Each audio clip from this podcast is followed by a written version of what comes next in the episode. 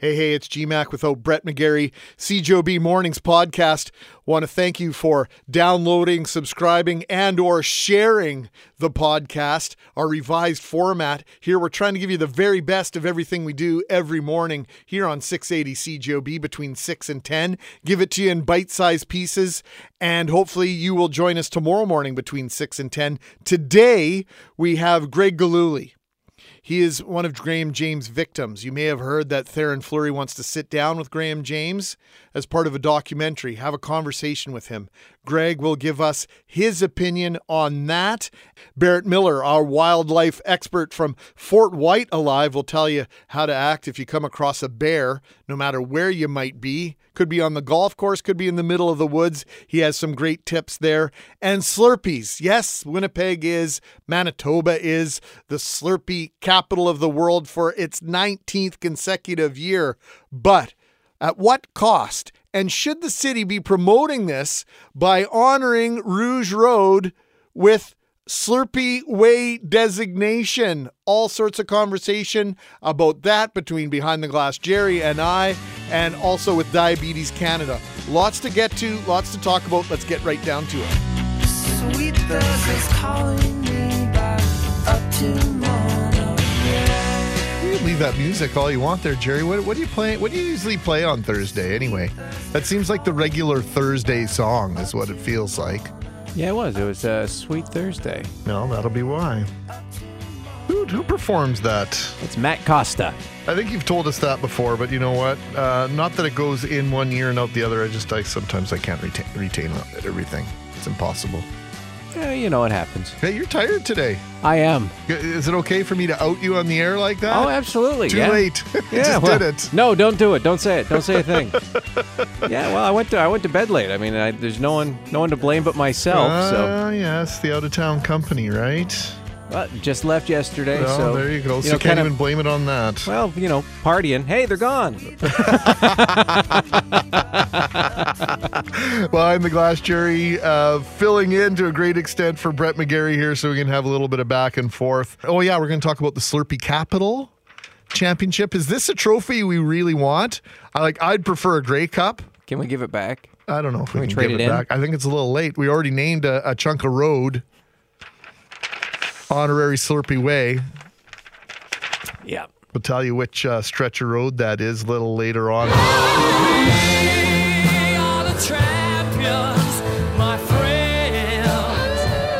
Lots of people celebrating uh, Winnipeg's or Manitoba's World Championship, 19th consecutive.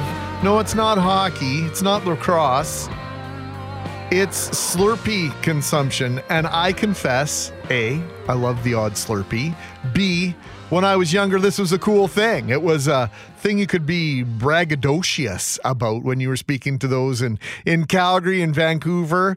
Because, not because of what makes up a Slurpee, but Jerry, I think for a lot of Winnipeggers, it's because of our climate and the knack that we get and the and the knock that we get from other parts of Canada and the world for being this iceberg. And it's like, yeah, you know what?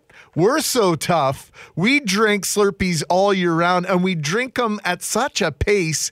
We drink them like nobody else's business. That was that was kind of the badge of honor part. Yeah, I do remember seeing when I first moved here, seeing people walking down the street in the middle of winter drinking Slurpees and thinking, "Man, that's weird." Weird or man, are these people Man, tough? that, that guy is tough. Yeah, that's, that- that, that's what I that's, that's what I was thinking. That yeah, yeah, guy yeah, is yeah, yeah. tough. Machismo, machismo. Well, once again, 7 Eleven has declared Manitoba as the Slur- Slurpee capital of the world. And the city of Winnipeg has even gone as far as designating a block of Rouge Road in Westwood with the on an honorary name of Slurpee Way. Too many Slurpees, other sugary treats. Well, they're essentially a bad thing to talk about this and discuss. We're joined now by Andrea Kwasnicki. She is Diabetes Canada Regional Director for Manitoba and Nunavut. And Andrea, thank you for taking some time so early on this Thursday morning. Well, thank you for having me. It's uh, it's a beautiful morning to enjoy the sun, so I'm okay with that. Well, we appreciate you doing it. Uh, I'm I'm I'm looking at some notes here from Diabetes uh, Canada, And the third thing on the list, well, why don't we go through three things here? More than 13% of our total daily calories come from added sugars. Canadians are among the highest consumers of sugar worldwide, with only nine other OECD countries consuming more sugar per capita. And number three, this is the one that jumped out at me sugary drinks are the single greatest contributor of sugar in our diets. One serving can contain 40 grams, and we're still not all that good at the metric system. 10 teaspoons of sugar. How many how many grams or teaspoons of sugar is allowable for a regular day, Andrea? So what we recommend or the 10% is is actually what we're asking that the sugar consumption be limited to 10% of our daily calorie intake, which is approximately 12 teaspoons of free sugars. Okay. So when you go 10 to 13, right, people go, well, that's not a big difference. Uh, no, that's 30% more if you're doing the math uh, fairly accurately. And if you're having one drink with 10 teaspoons of sugar, you know there are people out there that have more than one of these drinks a day, right? So what what what are the ramifications of, of these consumption uh, histories and these consumption habits? Well, we know that diabetes is an epidemic in this country, and um, unfortunately, 60% of adult Canadians, and one third of those are either overweight as a result, which ends up um, the sugar consumption actually plays a big role in in the weight problem, causing long term complications or chronic disease in general. Uh, when you talk about grams of sugar. I, I just um, I did a quick search, and, and like you, um, I'm not too uh, familiar with um, with the grams versus the teaspoons, but I um, a 32 ounce Slurpee, um, 116 grams of sugar, Oh, which is equal to 27 teaspoons. Oh my god. So Oh. I have I have one sugar in my tea in the morning, and I'm trying to wean myself off of that. Uh, uh, what size of Slurpee is that, Andrea? that, that's a 32 ounce Slurpee. It's 468 calories. I, I'm sorry, I, I shouldn't be dumbfounded in the middle of a conversation like this, but I really am. So, what's the answer here? Because you know, we opened this topic of conversation yesterday, and one of the text messages uh, suggested, you know, and I'm paraphrasing here, essentially, don't blame the purveyors of the product, blame the consumers. Do we have enough in- information? Uh, I know that a lot of jurisdictions, including ours, are starting to put calories uh, and and give that nutritional information or lack of nutrition information on their menus. Is is that part of the educational process? Because I, I tell you that when you just said that clearly. I had no idea we're talking 27 teaspoons of sugar in one 32 ounce Slurpee. Yeah. So Diabetes Canada is advocating provincially and federally for nutritional label readings so to ensure that the consumer is aware of their content content and uh, what exactly they are intaking with with all foods. So uh, definitely we have a responsibility, and both the the consumer as well as the vendor has a responsibility to ensure that Canadians are well informed. There'll be lots of people yelling at the radio right now, going, when you go to McDonald's, when you go to these fast food places, you know it's not good for you. But uh, I don't know if a lot of us realize how not good for you it is, like how far across the line some of these combination meals are, and some of, uh, how far past the line the consumption of some of these uh, sugary drinks are. And and, and I, I agree with this proposal to to help educate people because I consider myself fairly well educated and in the know, but as is is example of our discussion, I, I dropped my pen and darn near fell over when you when you told me the stats on the Slurpee. So so what else? So what else can we do? And is the city doing us any favors? Uh, once again, I understand they get caught up in the hype of these things, but creating an honorary Slurpee way is probably the wrong message, right? I, I, we, we truly believe so. I mean, um, it may seem funny you know, naming Slurpee Way as, uh, but it does have really strong implications. It's almost an endorsement, is what we're looking at, and um, we have to look out for the health of our children. You had an interesting point when you mentioned, you know, Calgary and Vancouver. Those are um, cities that really promote a healthy lifestyle, and as municipalities, we have a role, or our government has a role to promote the health of their residents in the in the city, and part of that is by ensuring that you know we're not advocate we're not uh, promoting the sugary drinks for children to consume because the target market is our children. Well, we've seen uh, uh, scoreboards that were traditionally sponsored by Coca Cola and Pepsi. Though that signage has been removed from schools. We've seen pop mas- machines removed from schools. Even I'm hearing chocolate milk now is disappearing from vending machines at schools. Our producer behind the glass, Jerry, said yesterday, "Well, what if what if Slurpee and 7-Eleven? What if they were coming to the table with, well, we're going to spend X amount of dollars on some playground equipment and maintaining some playgrounds for some kids? Could that be at least?" Somewhat of a justification for entering into this, uh, you know, deal with. Uh, I won't call them the devil because uh, you know 7-Eleven serves its purpose. Uh, absolutely, and and there is a purpose for for both. Um, you know, uh, if um, if indeed they were supporting physical activity to engage children, that would absolutely, you know, somewhat um, soften the the sales pitch of I don't even know how to word it. Well, it's a billboard, right? It's a billboard for this, and it's just in one stretch of, of road in uh, in Westwood, but it's the overall message here. It's the overall message, and with 30% of, of children um, being overweight, it's important that not only um, families, uh, parents, um, but but also the the vendors and the the community is aware that you know sugary beverages, uh, those sweetened Slurpees are um, you know it's it's okay to have a treat, but you know not the 32 ounce. That's um, consumption is we're we're looking at you know 12 teaspoons. It's one 32 ounce is is three times the amount.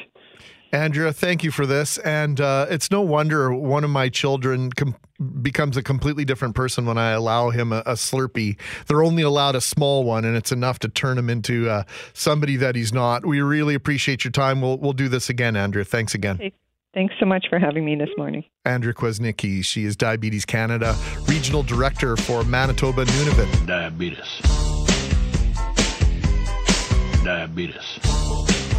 Is that Wilford Brimley? Diabetes. You know it. nice drop. Uh, we shouldn't be laughing, uh, but you know what? We have to. Sometimes the, the truth of the situation hurts so much it makes us laugh and it makes us cry. In the case of Behind the Glass Jerry, he was crying when he found that clip because we like to entertain you and educate you at the same time. Part of Rouge Road in Westwood is now Slurpee Way, thanks to an act of the City of Winnipeg, City of Winnipeg, Manitoba, for the 19th consecutive year World Slurpee consumption quote unquote champions. But what message is this sending to our kids, sending to us overall about our health? Should we be promoting this? Should we be essentially putting up a billboard, a miniature one, albeit on Rouge Road, and proclaiming uh, this this wonderful quote unquote championship for the city of Winnipeg. 780 6868.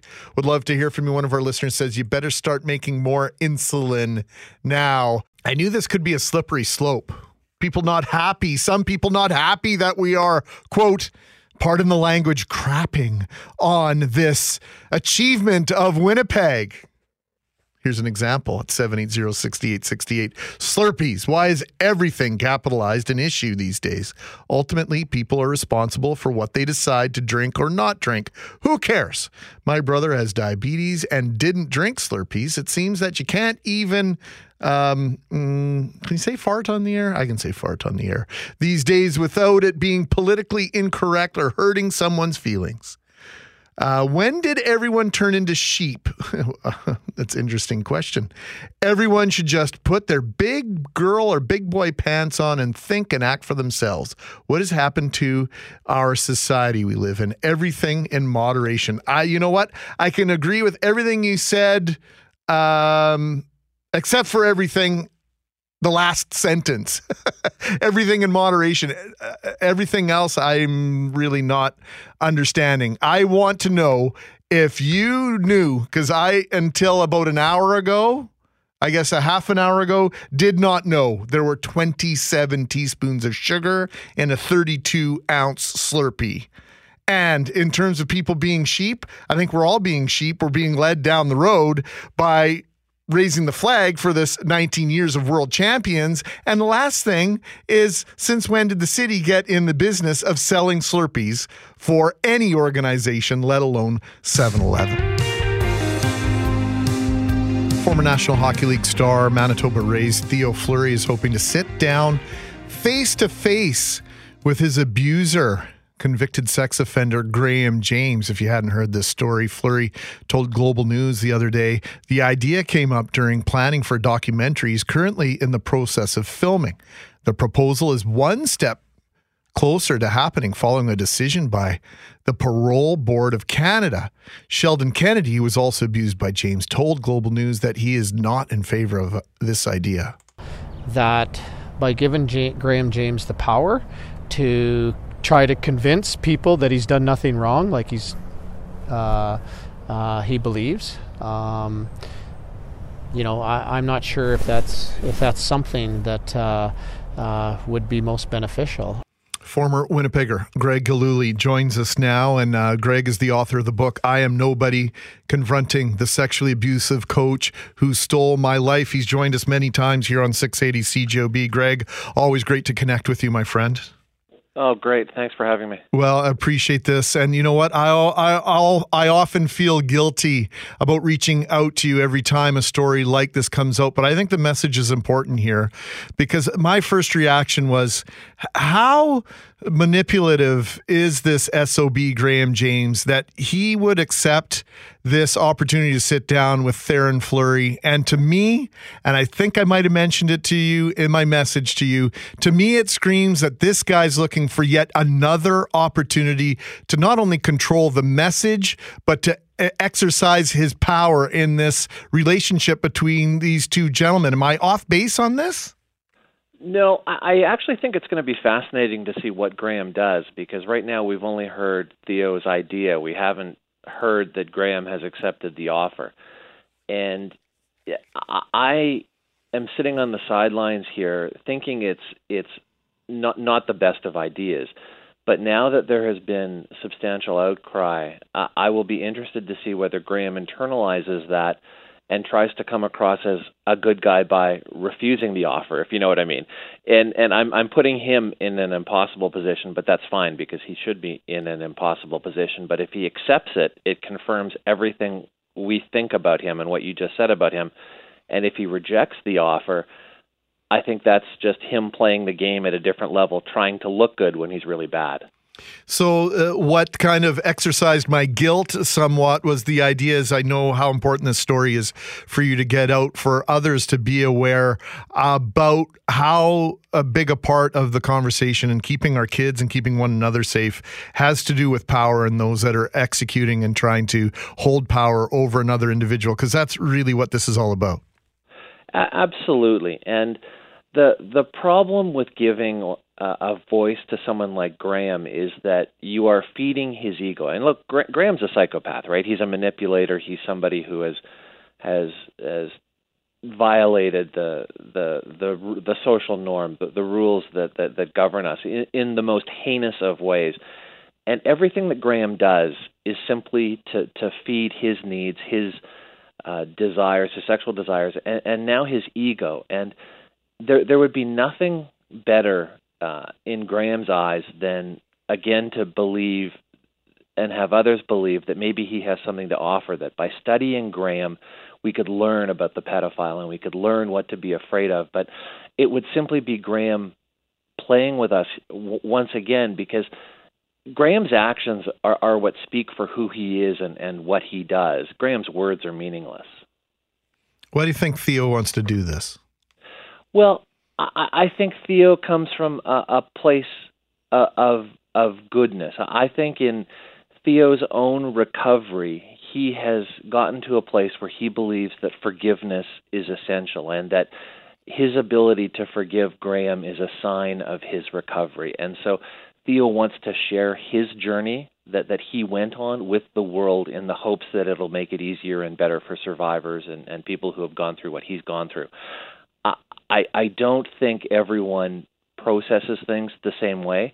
And I think that anyone who can forgive Graham is an outlier. Theo's a far better human being than I am if he can forgive Graham because I'm nowhere near in a position to forgive Graham. Right in the title of your book, Confronting the Sexually Abusive Coach Who Stole My Life. Uh, you've yet to do that, essentially. Uh, did you do that with this book, and has it accomplished what, what you hoped it would, Greg? That's a very good question. I don't think that I've ever truly confronted Graham. I think that in, in writing the book, it it was a, a helpful process in getting me to confront myself, and I think that that my recovery has been a journey of learning how to forgive myself for how I beat myself up and and all, all of what I did to myself in the aftermath of the abuse, and I had to forgive myself, and I had to see myself not not as the cause of the, of the the problem and, and what happened, I, I had to forgive myself and, and learn to understand myself better. And that's why I think anything that involves Graham is potentially just a, a catastrophically bad idea because Graham's the bad guy. Graham's the one who who who did the evil. Graham is the one who who should be forgotten. And in fact, if our if our criminal system, court system justice system isn't going to put Graham away for years, the harshest punishment he could ever get from the rest of us is to be ignored. He's an author. He's a graduate of Princeton University and the University of Toronto Faculty of Law and has held senior positions in numerous corporations across the country. And that's the way I think of you, Greg. Your story is simply part of who you are. It does not define you. And I apologize if we define you uh, every time we speak to you, but but you know how I feel about you. And it's a, it's an honor always to get time with you. Any excuse, uh, it's a little bit of a selfish one on my part. Oh, thanks very much. Uh, I appreciate that. I know it's great speaking with you. Greg Gilhooly joining us this morning from uh, Toronto. The book, and it's an amazing read. If you have kids, if you have demons of your own, if you have if you have unanswered questions about something that you went through, um, this accomplished man uh, in his book, right in the title, I Am Nobody, confronting the sexually abusive coach who stole my life, Greg Gilhooly. I recommend it highly. Here are some facts. Justin Trudeau was in Creston, BC in August of 2000 to attend the Kokanee Summit to res- raise funds in honor of his brother Michel, who died in an avalanche in, in that region. Fact The Creston Valley Advance, a local paper with a staff of four, a publisher, editor, two reporters, sent their only female reporter to cover Trudeau's visit on behalf of the National Post. Fact The Advance published an editorial after the Kokanee summit accusing Trudeau of, quote, groping and inappropriately, quote, handling their reporter. Fact the same editorial quotes a day late apology from Trudeau himself. I'm sorry if I had known you were reporting for a national paper, I would never have been so forward. We're going to the West Coast now. He hosts the shift with Drex right here on 680 CJOB. You can hear him from 12 midnight till 4 a.m. and then catch a replay of the first hour of his show between 4 and 5. Drex, thanks for joining us here on the prairies. We are working on opposite ends of the wick, so to speak. You're at the end of your day, I'm at the beginning of mine. I'm usually in bed by now. Well, I, well, I appreciate you staying up a little bit later for us. So, Happy to. So I love the fact that you call it how you see it. Prime Minister Justin Trudeau is he playing both sides of the of the game here? He's playing his own game, and he's playing a hypocritical game too. Because uh, look, if you read that editorial, and I'm sure you've talked about it, uh, it, it is clear that something happened in Creston in 2000. A reporter wasn't happy with it. Clearly, had a conversation uh, uh, with her boss about it. The boss was fumed enough that he wrote an editorial, basically calling out the son of a former prime minister, going, "Hang on, you should you should know better." Sort of considering the circles that you move in, you should know better than to uh, treat a person like this. Uh, it was only after the fact that he found out that she was reporting uh, and filing for a national newspaper that he actually goes, "Oh, oh, well, if I well, if I knew you were working for X, Y, Z, I wouldn't have been so forward." It's incredible that these words would come out of anyone's mouth, let alone someone with the pedigree of a Justin Trudeau, whether he was prime minister or, as you say, at the time, the son of a former prime minister. Yeah, a- and you know what? He said he said some pretty interesting things things in the last couple of years. That uh, I, I guess you know now with this current environment, with what he apparently is accused of doing in Creston, uh, that kind of you know really put him in a in an interesting position. He was asked about this uh, on Canada Day, and he just said, "Oh, I, I don't remember any negative interactions." Uh, well, you must remember something because everyone else seems to remember it. Uh, I, I want to play this piece of audio. This is from a CBC interview uh, in February of this year, where a, a journalist asked him about uh, standards for because we've seen this with like Kent Hehr and a few others, where you know if you if you do something or been accused of something, uh, there needs to be some sort of investigation. That is a, according to the Liberal government. So here's here's the the question and the answer from the Prime Minister. Will the same standard apply to you if someone comes forward? The, the standard applies to everyone. There is no uh, there is no context in which uh, someone doesn't have responsibility for things they've done in the past. This is a, something that I've that I'm not new to. I've been working on issues around sexual assault for over 25 years. My first uh, my first activism and engagement was at the Sexual Assault Center McGill Student Society, where I was uh, one of the first male facilitators in their outreach program, leading conversations, sometimes very difficult ones, on, on issues of consent, communications, uh, accountability, power dynamics. You've mentioned the past. Some of the cases that we've heard from so far date far back into uh, uh, into the years, and, and I'm wondering.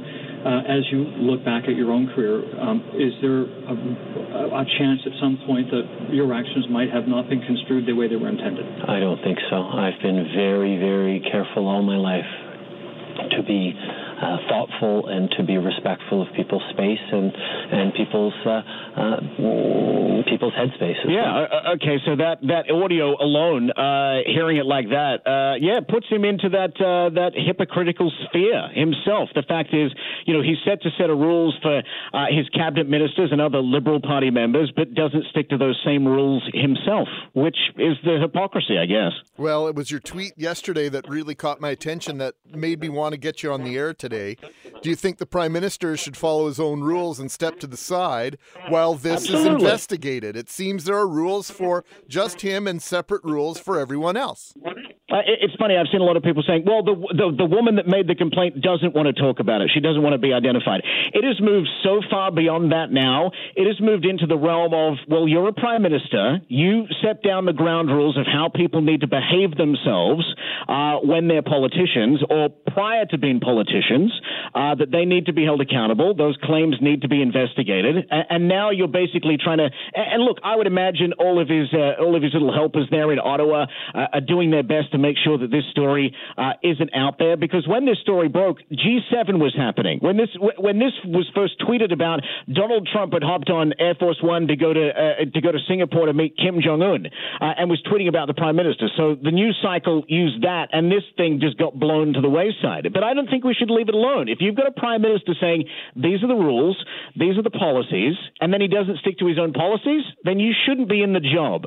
Now, I'm not one to criticize people for ums and ahs. I can um and ah with the best of them when I'm searching for the pro- proper word, as I just did there. The prime minister is famous for his ums and ahs, and I think sometimes you can tell uh, how he's communicating and exactly not necessarily what he's thinking, but the fact that he's trying to think on his feet, and he's not very good at it, just as he wasn't on Canada Day in Regina when this was broached with him.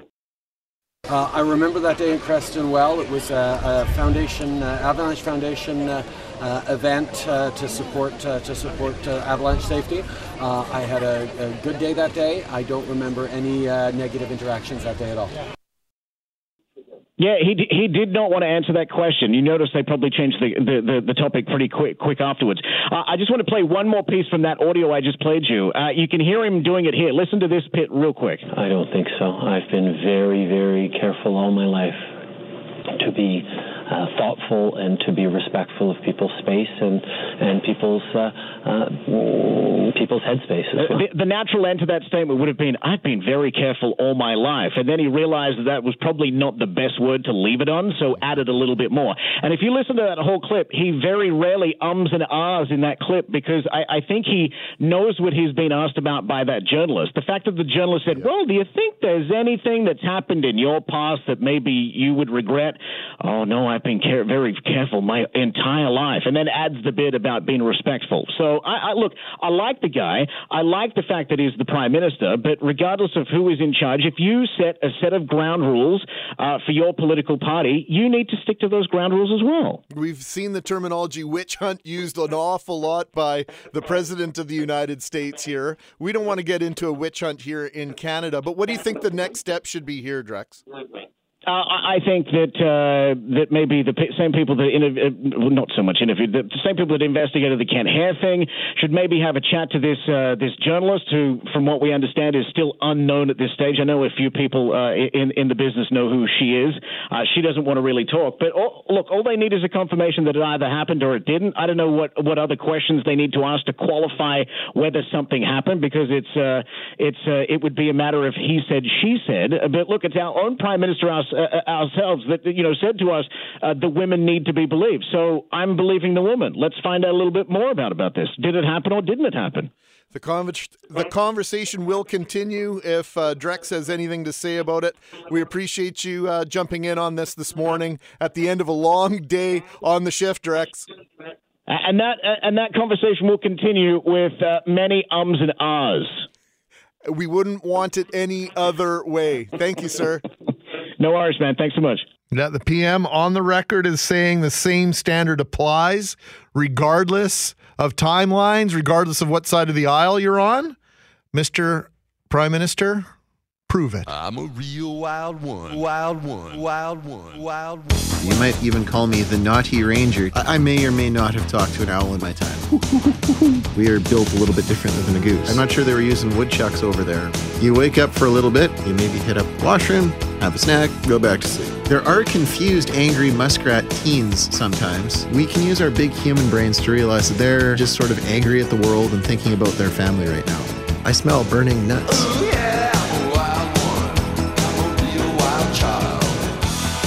I smell hot dogs.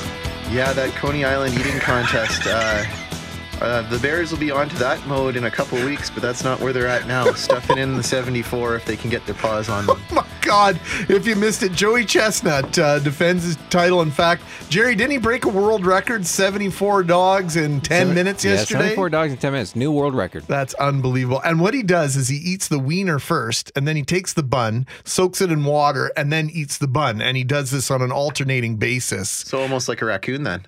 Interesting. Tell me about the raccoon. Raccoons like getting their food wet. Uh, it used to be thought that they needed to get their food wet to eat it. Um, and actually, in French, their uh, name is the raton laveur, the washing rat. um, so somebody was really observing. Yeah, uh, yeah, I like that one. Yeah, trash bandits and washing rats. Yeah.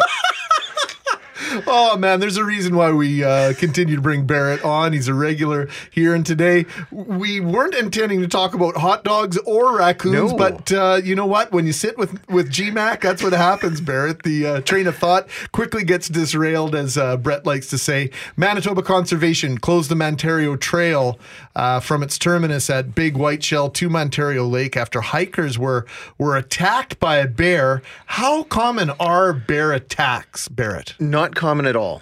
Uh, they are really not common. Um, looking at the stats, I couldn't find a good solid number for how many times somebody is hurt by a bear in Manitoba.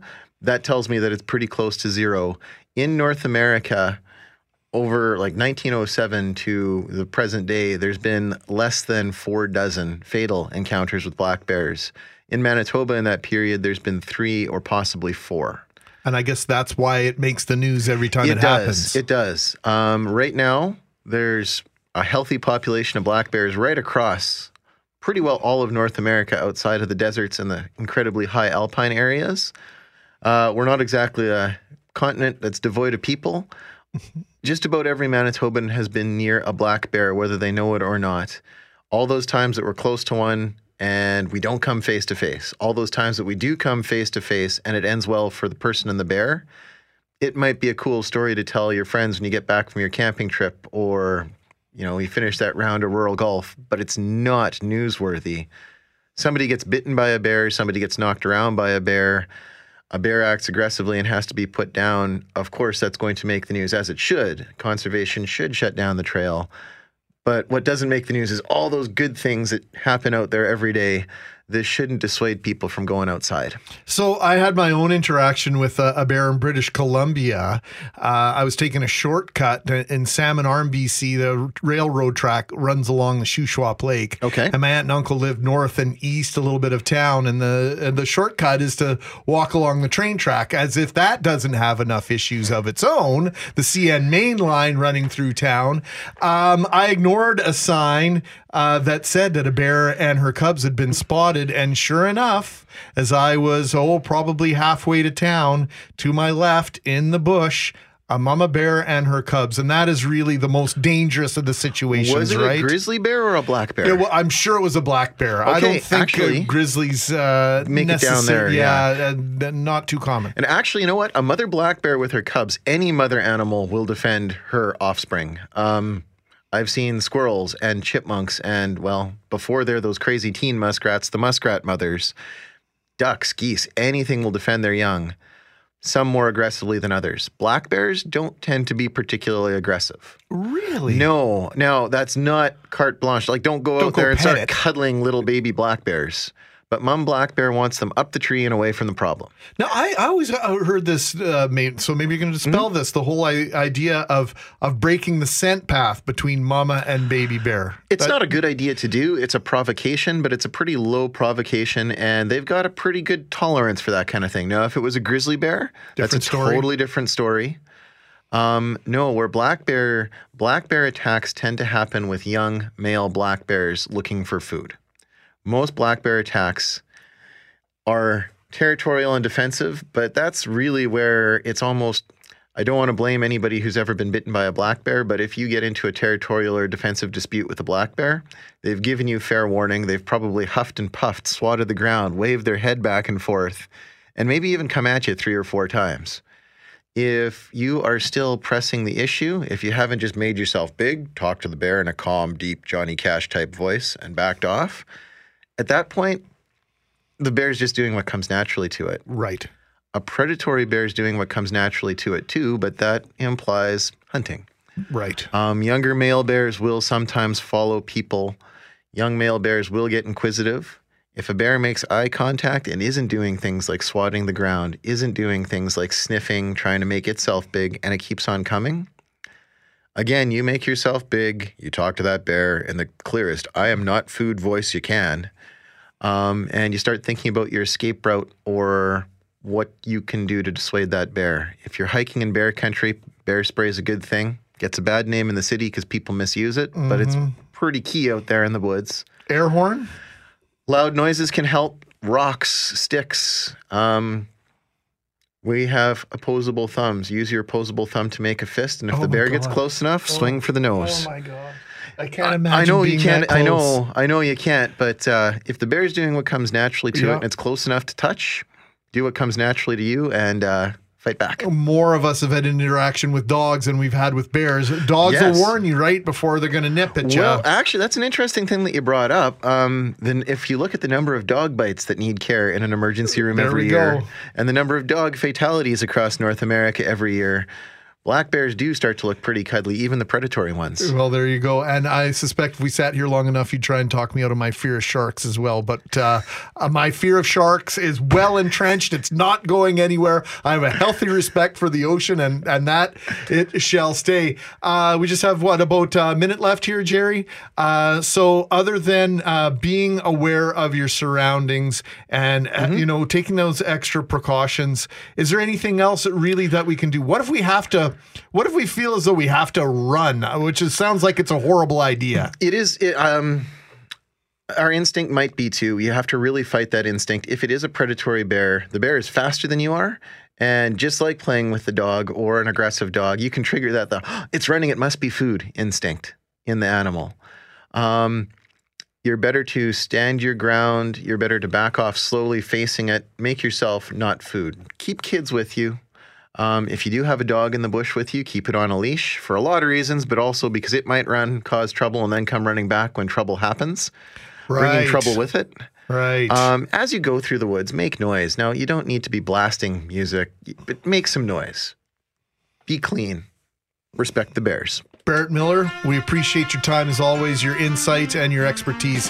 He's wildlife expert at Fort Whyte Alive. What's the website before I let you go? www.fortwhyte.org. I'm Greg Mackling for Behind the Glass. Jerry, thank you for spending part of your week with us.